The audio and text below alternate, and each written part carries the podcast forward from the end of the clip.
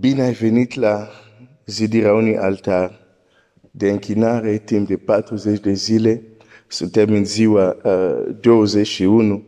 Uh, Dumnezeu să te, să te binecuvinteze. Um, aș vrea să, să citesc în uh, Geneza 6, versetul 16. Nu o să fiu lung, astăzi o să fiu destul de scurt. Uh, citesc Geneza 6 cu 17. Biblia zice, să faci corabiei o fereastră sus, lată de un cot, ușa să o pui în latura corabiei și să faci un rând de camar jos, altul la mijloc și altul sus. Asta este planul care Dumnezeu l-a, l-a dat lui Noe pentru a face corabia, care era totuși nu o camaruță, era probabil mai mare decât o casă, pentru că trebuia să încape mai multe animale și unele din ele nu cântărau 10 kg. Deci trebuia să fie un loc spațios. Nu numai că trebuia să fie un loc spațios, trebuia să aibă trei etaje. Să faci un rând de camar jos, altul la mijloc și altul sus. De trei etaje. Numărul trei. Un, un edificiu cu trei compartimente, cu trei nivele. Despre ce vorbește? Uh, tabernacul cu trei, trei părți. Cot exterior, locul sfânt, locul preasfânt. Omul, templul Duhului Sfânt, trup, suflet și Duh. Dar Dumnezeu spune lui, lui, lui, lui, lui, lui Noe, fereastra în tot acest edificiu va fi o singură fereastră. Când casele uh, în care stăm, care sunt mai mici decât corabia, au mai multe ferestre. Dar Dumnezeu a zis să faci o fereastră, o singură fereastră. Și această fereastră să fie sus. Fratele meu, fereastra ta de acces la lucrurile spirituale este într-un compartiment al treilea care Biblia îl numește Duhul tău.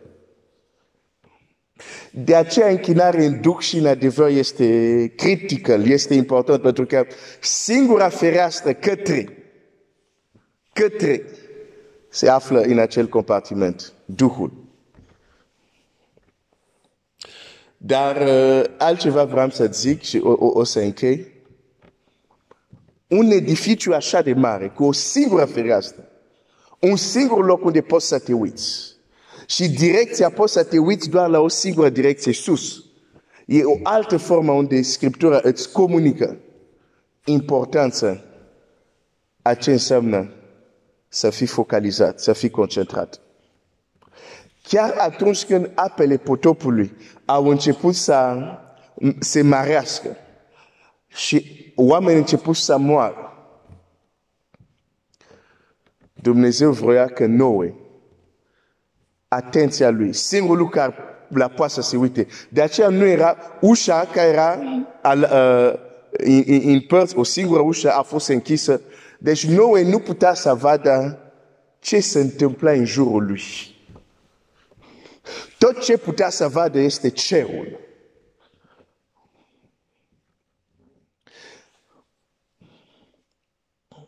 A te concentra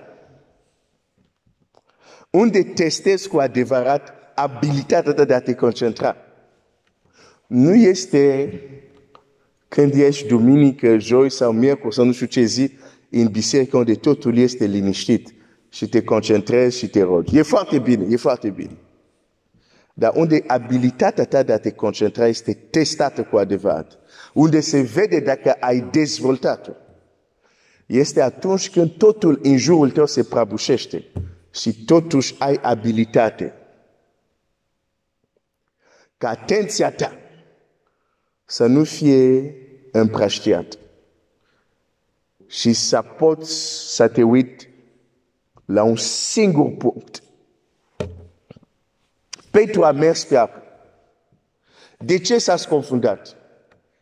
Abilitatea lui de concentrare nu a fost așa de robustă atunci. Cu siguranță a dezvoltat-o după. Dar atunci nu a fost așa. A mers pe apă, uitându-se la Isus, dar la un moment dat nu era potop în jurul lui, cum a fost la Noe. Era ceva mult mai mic. Și totuși acel lucru mic a atras atenția lui. Și asta a fost.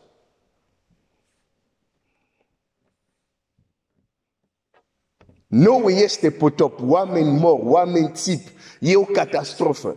Dar Dumnezeu zice, te uiți la un singur punct. La ce?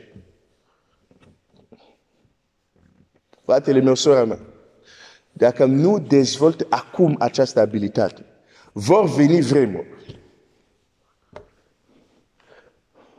unde pentru că nu ai dezvoltat această abilitate, vei rata ceea ce Dumnezeu are pentru tine. Pentru că nu o să ai cum atunci să-ți disciplinezi inima, mintea, să se uite la un singur punct. Și valurile și alte lucruri o să-ți atragă atenția și o să începi să te scufund. Ce era bine pentru Petru este că Iisus era fizic în carne și oase lângă el. Nu ți înveți nimic nou dacă spun că în cazul tău și în cazul meu nu suntem în același context ca și Petru. Așa că meditează asupra acestui, acestei corabie singură fereastră sus uh, și te provoc mai departe. Dezvoltă-ți abilitatea de a te concentra. Dumnezeu să te binecuvinteze.